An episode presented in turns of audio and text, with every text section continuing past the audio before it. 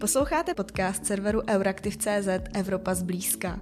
Sepen je ve znamení minisérie z hosty, kteří se profesně či jinak věnují Evropské unii. Tentokrát mé pozvání přijala Klaudie Mrkusová. Klaudie ve Francii vystudovala evropské záležitosti, věnuje se zejména energetice, má za sebou stáž v Evropské komisi, ve které působí doposud v rámci Junior Professionals Program. Vítej, Klaudie. Ahoj, děkuji. Já bych hned začala tou Evropskou komisí. Um, ty jsi studovala evropské záležitosti. Je to právě to studium, které tě ke stáži v unijní instituci dovedlo, nebo to bylo něco jiného? Myslím, že ta, ta stáž, to rozhodnutí tu stáž dělat bylo takové vyústění dlouhodobého zájmu, a, které se právě u mě zrodilo na té střední škole a potom jsem se vybrala to studium těch evropských záležitostí. Ale je taky určitě pravda, že v momentě, kdy jsem se pro to rozhodla, tak to bylo docela velké překvapení pro moje okolí, protože jsem v té době už vlastně pracovala, měla jsem úvazek na dobu neurčitou, eh, pod sebou tým lidí, eh, skvělý kolektiv.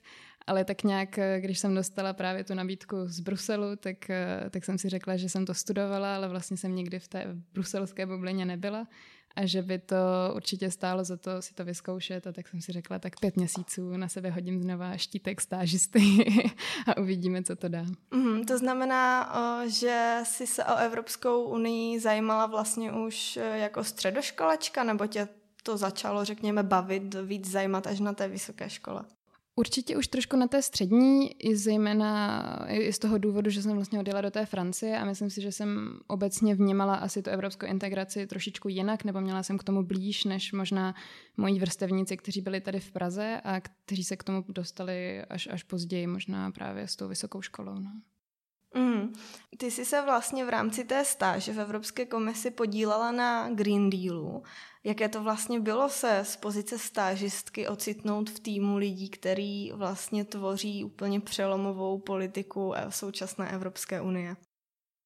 No, naprosto vzrušující a zároveň eh, hodně náročné. A ono je jako samozřejmě, když se řekne Green Deal, tak pořád je to hrozně široký pojem, takže tam je těch témat hrozně moc a není to, že eh, já bych stála za celým Green Dealem. A podíval, podílela jsem se na jedné ze tří priorit pro energetiku, právě která je jedna z těch osmi oblastí toho, toho Green Dealu. A to konkrétně na legislativním balíčku, který se jmenuje Renovation Wave, takže eh, vlna renovací budov. A určitě to byl jeden z těch důvodů, proč jsem tu stáž i přijela, protože vlastně v momentě, kdy mi přišla ta nabídka, tak jsem věděla, že tohle je téma, které mě strašně zajímá a na kterém bych chtěla pracovat.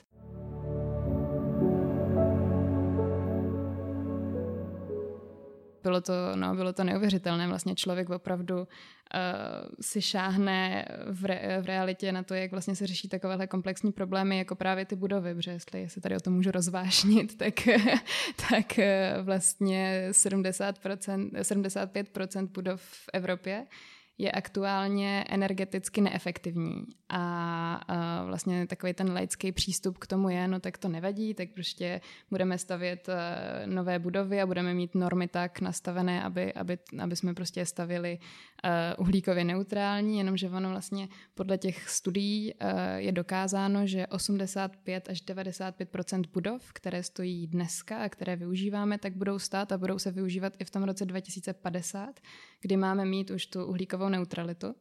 A, takže to do sebe jakoby vlastně nezapadá a musí se něco dělat právě tady s těmi budovami, které stojí a v dnešní době se energeticky renovuje jenom 1% budov v celé Evropě, což je hrozně malé procento na to, aby jsme dosáhli té, té uhlíkové neutrality, takže téma na celou knihovnu a, a bylo to neuvěřitelné to vidět právě takhle v praxi, jak vlastně všichni se snaží najít nějaké, nějaká ta řešení, ten souhrn řešení, co všechno můžeme dělat a teďka vlastně vzít v potaz a veškeré ty pohledy na věc, ať už to je právě od těch eh, státních zpráv, těch členských států, nebo právě průmyslu, eh, eh, stavařství tak jako takového a dodavatele materiálu a tak dále. Jaké zkušenosti jsi vlastně z té stáže odnesla? Hrozně moc. jako ta stáž jako taková, tím, že jsem vlastně pracovala na tom legislativním balíčku, tak, eh, tak mě naučila opravdu, jak ten legislativní proces na té evropské úrovni funguje. Eh, já jsem to samozřejmě studovala, ale ono člověk, když opravdu tam potom dorazí a sám to dělá, tak je to úplně něco jiného, než když si o tom čte v učebnicích. A, takže vlastně jakoby opravdu jsem měla možnost uh, si ošahat, jak funguje ta veřejná konzultace, když teda je nějaký ten návrh na tu legislativu. Uh, zúčastnila jsem se vlastně i bilaterálních uh, jednání právě o tom, jako o těch zkušenostech uh, z, té, z té praxe, z toho průmyslu a tak. Uh, a vlastně potom jsem měla i tu možnost analyzovat přesně tady tyhle ty zkušenosti a názory a i vlastně psát tu legislativu a dělat k tomu nějaký komunikační plán, takže, takže opravdu jako z, tady z tohohle legislativního um, pohledu naprosto perfektní. No a vlastně teďka od té doby, co pokračuju na tom, na tom programu, o kterém se možná ještě pobavíme, tak uh, to je zase, to je zase něco úplně jiného a zase děl, jsem tam pracovala úplně na jiných kompetencích, které jsou nezbytné v Evropské komisi nebo v institucích obecně.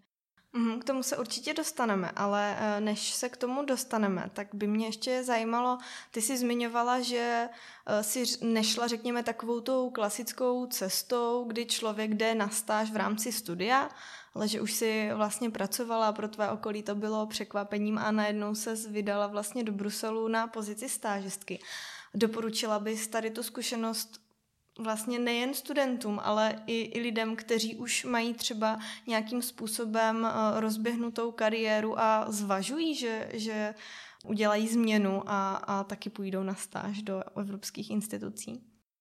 Určitě to doporučit můžu. Uh, možná bych dokonce i řekla, že uh, vlastně když se ta stáž v jedné z těch institucí dělá moc brzo, takže při studiu, tak je to možná i škoda, jestli ten člověk opravdu se hodně zajímá o instituce a chtěl by, chtěl by tam pracovat dlouhodobě, protože v momentě, kdy tam vlastně jste na té stáži, tak uh, opravdu tam poznáváte, jak to tam chodí a máte přímou možnost vlastně se tam nechat i zaměstnat. Je to samozřejmě strašně těžké, Eh, není to, že prostě si člověk usmyslí ze dne na den, že tam zůstane a bude, musí se prostě fakt snažit a je to tam hrozně kom- kompetitivní. A, ale jak, co se týče, jakoby, jestli je tam nějaký věkový limit na to, kdy tu stáž dělat, tak to si myslím, že právě naopak zase není. A přijde mi, že čím dál tím častěji opravdu si lidé uvědomí třeba po pár letech práce nebo klidně i po deseti letech, že vlastně, no možná by se cítili na nějakou změnu, ale vlastně neví třeba, jak se do té evropské bubliny dostat. A měla jsem vrstevníky právě na té stáži, kteří, kteří byli starší a kteří už za sebou měli třeba právě takhle 12-15 let eh, pracovní zkušenosti a rozhodli se poznat něco jiného. A určitě si myslím, že to nikdy není špatný nápad. Ale samozřejmě je pro člověka trošku těžké si říct, tak teďka budu na pět měsíců stážista se stážistickým platem a, a vlastně jakoby žádnou, žádnou stabilitou do budoucna. Takže určitě to je potřeba vzít v potaz. Jasně. Eh, když zůstaneme u toho obsazení Evropské komise, tak o Evropské komisi se říká, že je v ní málo Čechů na těch důležitých vedoucích pozicích. Mě by zajímalo, jestli to vnímáš i ty zevnitř, když si vlastně eh, byla a stále působíš v Evropské komisi. Uh, musím se přiznat, že ano, i teďka vlastně nedávno vyšly nové statistiky o, o vlastně zaměstnancích komise a jde to tam vidět. Um, my jsme takhle na tom jediný v této situaci. Ale řekla bych, že jakoby pozitivum je to, že se o tom ví a že se na tom pracuje. Uh, určitě to je trošku nějaké dědictví z historie a tom, že jsme prostě přišli později a neměli jsme tu mentalitu jakoby tady těchto těch institucí předtím, takže prostě lidé buď nemají dostatek zkušeností, nebo se právě jakoby do, do Bruselu dostali později, takže nemají, nemají ty splněné ty kritéria, aby se kvalifikovali na ty manažerské pozice. Ale jak říkám, pracuje se na tom a, a myslím si, že určitě do budoucna se to zlepší. Když eh, se vlastně zaměříme na to, co eh, Češi v Evropské komisi dělají, může Čech eh, v komisi vlastně nějak pomoct Česku jako takovému, když by měla komise být ten nezávislý orgán? Tak Určitě vlastně každý z nás, kdo tam, kdo tam pracuje, tak eh, pomáhá Česku v tom, že vlastně se podílíme na té legislativě pro celou Evropu. Takže určitě jakoby v tomhle ohledu zlepšujeme ten život tady v Česku, i když jakoby z jiného, z jiného úhlu, dejme tomu. A kromě tady tohohle si myslím, že vlastně kdykoliv takhle tam člověk právě pracuje, tak, eh, tak vlastně se stává takovým tím, eh, tím diplomatem té, té instituce a to, že vlastně ve svém okolí můžeme i o tom mluvit, jak to funguje, jak, eh, jak to chodí a právě bourat tady tyhle ty kliše o, o Evropě a nějaké populistické řeči nebo nějaké fake news, tak to si myslím, že už jako samo o sobě je hodně velký přínos pro Českou republiku. Mm, říkáš bourat kliše a mluvit o tom, jak to tam chodí, tak eh, o Evropské komisi se často dos, lze doslechnout, že je to zkostnatělá byrokratická obrovská instituce. Tak vidíš to tak? Jsem teďka přesně čekala tu otázku, že přijde.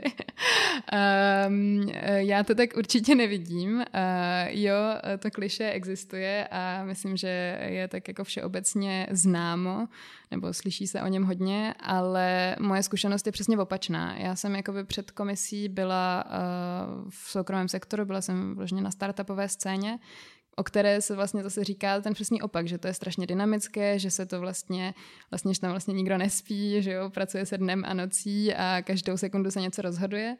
A já se musím přiznat, že když jsem nastoupila do komise, tak jsem byla opravdu hrozně jako překvapená tím, že tam mi přišlo, že to někdy jde ještě rychleji. A je to vlastně přesný opak toho, co se o komisi říká ale opravdu jakoby tím, že ta komise má vlastně stejný počet úředníků jako třeba město Paříž nebo jakoby nějaký členský státy, tak tam se musí rozhodovat o věcech strašně rychle a všechno jde hrozně rychle, takže rozhodně to není, eh, jak to bylo, eh, zkostnatělá byrokratická instituce. Mm, když se teď teda dostaneme k tomu aktuálnímu působení v Evropské komisi, ty si tam teď eh, na tuším dvouletém eh, talentovém programu mladých profesionálů. Eh, mohla by si vlastně popsat, co je to za program a co tam teď v komisi děláš? Moc ráda, protože moc se o tom ještě neví a myslím si, že je dobré, aby se to šířilo dál. Komise vlastně před eh, dva a půl lety, možná už teďka to bude tři, tři roky zpátky, eh, zavedla tento program, který se jmenuje Junior Professionals Program a je to graduální program, no prostě program pro, pro mladé lidi, kteří mají pod eh, tři roky profesionální zkušenosti. A vlastně člověk, když se, na ně, když se na to dostane, tak má dva roky smlouvu s komisí Eh, má vyloženě status eh, evropského úředníka. A výhoda neuvěřitelná je v tom, že vlastně ta komise nás posílá tak nějak jako do kolečka napříč těma, těma direktorátama, aby jsme toho poznali co nejvíc. Takže vlastně člověk jde v tom prvním roce na dvě různá oddělení, na, dvě různé, na dva různé direktoráty, vždycky na 6 a 6 měsíců. A potom na ten poslední druhý rok se vrací do toho svého direktorátu, odkud vlastně byl přijat. Takže třeba pro mě je to právě ta energetika, kde jsem byla. A vlastně na konci tady těchto těch dvou let uh, má ten mladý profesionál možnost uh, udělat uh, vnitřní zkoušku, která se podobá velmi těm, těm tradičním EPSO zkouškám, které jsou taky jedno velké kliše, si myslím. A vlastně pokud člověk tu zkoušku dá, pokud ji složí, tak může v institucích zůstat jako plnohodnotný pracovník. Eh, to mě vede k eh, následující otázce, jestli to máš v plánu se trvat v evropských institucích nebo se třeba vrátit zpět do soukromého sektoru. Určitě bych se tam chtěla udržet. Ta práce mě strašně baví a, a vidím v tom hlavně smysl. Myslím, že tam opravdu to, to, že se člověk může podílet na tom, co se tady bude dít v Evropě za několik let, tak uh, mi přijde, že to je hodně naplňující. A z tohohle důvodu bych rozhodně tam chtěla zůstávat a, a hlavně, jakoby, co je na tom tak ještě super, je, že um, člověk, není to tak, že by se člověk upsal jedné instituci a byl tam prostě na dosmrti a stal se z něj právě podle toho stereotypu nějaký nudný evropský byrokrat. A je to právě naopak, protože člověk tam opravdu může měnit pozice víceméně kdykoliv chce. Většinou jako je to tak po čtyřech, pěti letech, ale opravdu jako člověk si může šáhnout eh, na tu legislativu jako takovou, ale může jít klidně i do nějakého rozpočtového oddělení, může jít jenom do koordinačního oddělení, jakoby politického, nebo může právě změnit ten direktorát, takže vlastně pracovat znova na legislativě, ale místo energetiky na, na zdravotnictví nebo na zemědělství. A v tomhle je ta komise hodně flexibilní a myslím si, že právě poskytuje jako skvělou perspektivu takhle do budoucna, že se člověk může, uh, že se tam člověk nikdy nebude nudit. Ptala jsem se, jestli uvažuješ o cestě zpět do soukromého sektoru, když tu otázku ještě trošku rozvinu, co třeba česká státní zpráva. Eh, myslíš si, že je dostatečně atraktivní právě pro mladé profesionály jako si ty? Um, ostatní uh, zprávy v Česku jsem určitě uvažovala už, už, už předtím a uh, určitě to je Uh, řekněme tomu zaměstnavatel, na kterého se pořád koukám tak nějak paralelně. Uh, je to taky z důvodu toho, že jsem studovala ty studia a částečně diplomaci. Můj, můj úplně původní sen byl uh, stát se diplomatkou pro Českou republiku.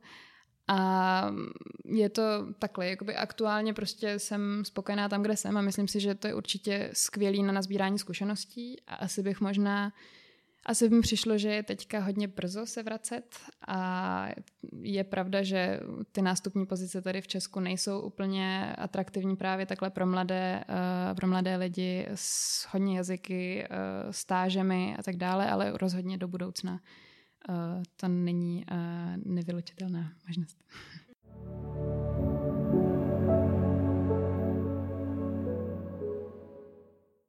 Když se teď trošku posuneme dál k Evropské unii jako takové, tak um, ty si evropské záležitosti studovala, říkáš, říkala si, že se o ně zajímáš už um, od mladého věku, od střední školy. Uh, jaký je podle tebe uh, největší přínos toho, že je Česko členem Evropské unie?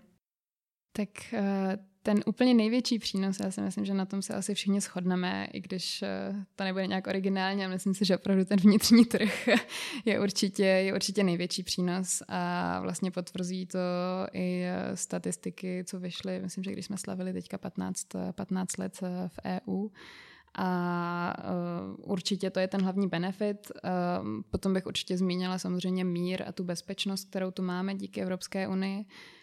Um, možná takový, takový jakoby zajímavý benefit, který si myslím, že se často zapomíná, protože není úplně takový jako hmatatelný, je, že vlastně když je ten, ten, ten stát členem té Evropské unie, tak opravdu se musí, je konfrontován s tématy, s kterými by možná třeba on, nebo které by možná on neřešil uh, za normálních podmínek, nebo by byly odsunuté na druhou kolej. Ale tím, že ty jiné státy je chtějí řešit a mají to teďka jako prioritu, tak si myslím, že tohle je takový benefit, který úplně není třeba doceněný, že opravdu vlastně potom ty, ty další členské státy, které by se zajímaly o jiná témata nebo by je měly jako prioritu, tak jsou donuceny víceméně se nad nimi taky zamyslet a, a něco si tam vydefinovat uh, jako prioritu. Mm-hmm. Je něco třeba, co kritizuješ na Evropské unii, co považuješ za negativum? To je hrozně málo. ne, tak já, si, já jsem určitě člověk, který si myslí, že ty benefity uh, velkou většinou převalcují uh, ty, ty negativa. Určitě samozřejmě se dá, dají daj se vytknout věci, jako například, že Česká republika může být přehlasována uh, v nějakých tém, při nějakých tématech, nějaký, u nějakých legislativ. A určitě to je nějaká nevýhoda, ale zase si nemyslím, že, že by to byla tak velká nevýhoda, že by to stálo za to jakoby tu Evropu kritizovat z tohohle, z tohohle pohledu. Aktuálně probíhá konference o budoucnosti Evropy a každý má možnost se vyjádřit k tomu, jak si tu Evropu a Evropskou unii představuje, jak by měla fungovat.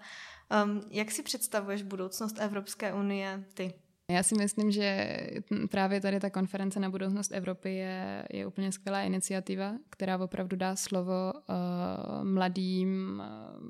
Já osobně, jako pokud bych měla schnout, jak, jak vidím Evropu do budoucna, tak by to asi bylo, že si myslím, že by určitě měla být transparentní pro své občany a srozumitelná um, určitě by měla mít i velkou podporu těch svých členských států a ne právě být podkopávána, jak bohužel někdy jakoby to vidíme uh, ze strany různých států. Uh, myslím si, že by určitě měla být schopna chránit své občany a v neposlední řadě, což určitě neznamená, že to je, že to je jako poslední a nejméně důležitý bod, to právě naopak. Myslím si, že bychom opravdu měli se snažit být silným, být silným protihráčem um, proti vlastně světovým vel, velmocím. A z pohledu, co jsem tak cestovala, tak si myslím, že Evropa má spoustu mladých uh, talentů, kteří snad, doufejme, na tomhle budou pracovat. A úplně na závěr, kdybys chtěla uh, něco vzkázat našim posluchačům nebo na závěr něco dodat, třeba je vyzvat k tomu, aby se přihlašovali na stáže, tak máš prostor. Určitě se na stáže přihlašte, i když to není jediná možnost, jak se do institucí dostat, takže bych to jako ne, takhle jenom neuzavřela na tohle. Ale myslím si, že obecně eh, je důležité se o Evropu zajímat a neodsuzovat eh, ve všechno, co se o ní píše, nebo neodsuzovat Evropu jako takovou na základě toho, co se o ní píše, protože častokrát eh, je to zjednodušené, častokrát se odsuzuje za, za mnohem komplexnější realitu. A myslím si, že jako, i když už člověk třeba nepracuje přímo v oboru, tak uh, nahlédnout třeba do té evropské bubliny, aby člověk pochopil, uh, proč v Česku máme určité zákony nebo proč se dějí určité věci tím svým způsobem, tak určitě stojí za to. Klaudie, já moc děkuji, že jsi přijala pozvání do podcastu Evropa zblízka. Uh, já děkuji. Redakce Euraktiv se s vámi pro tentokrát loučí. Děkujeme, že nás posloucháte. Budeme rádi, když Evropu zblízka doporučíte svým kolegům a známým.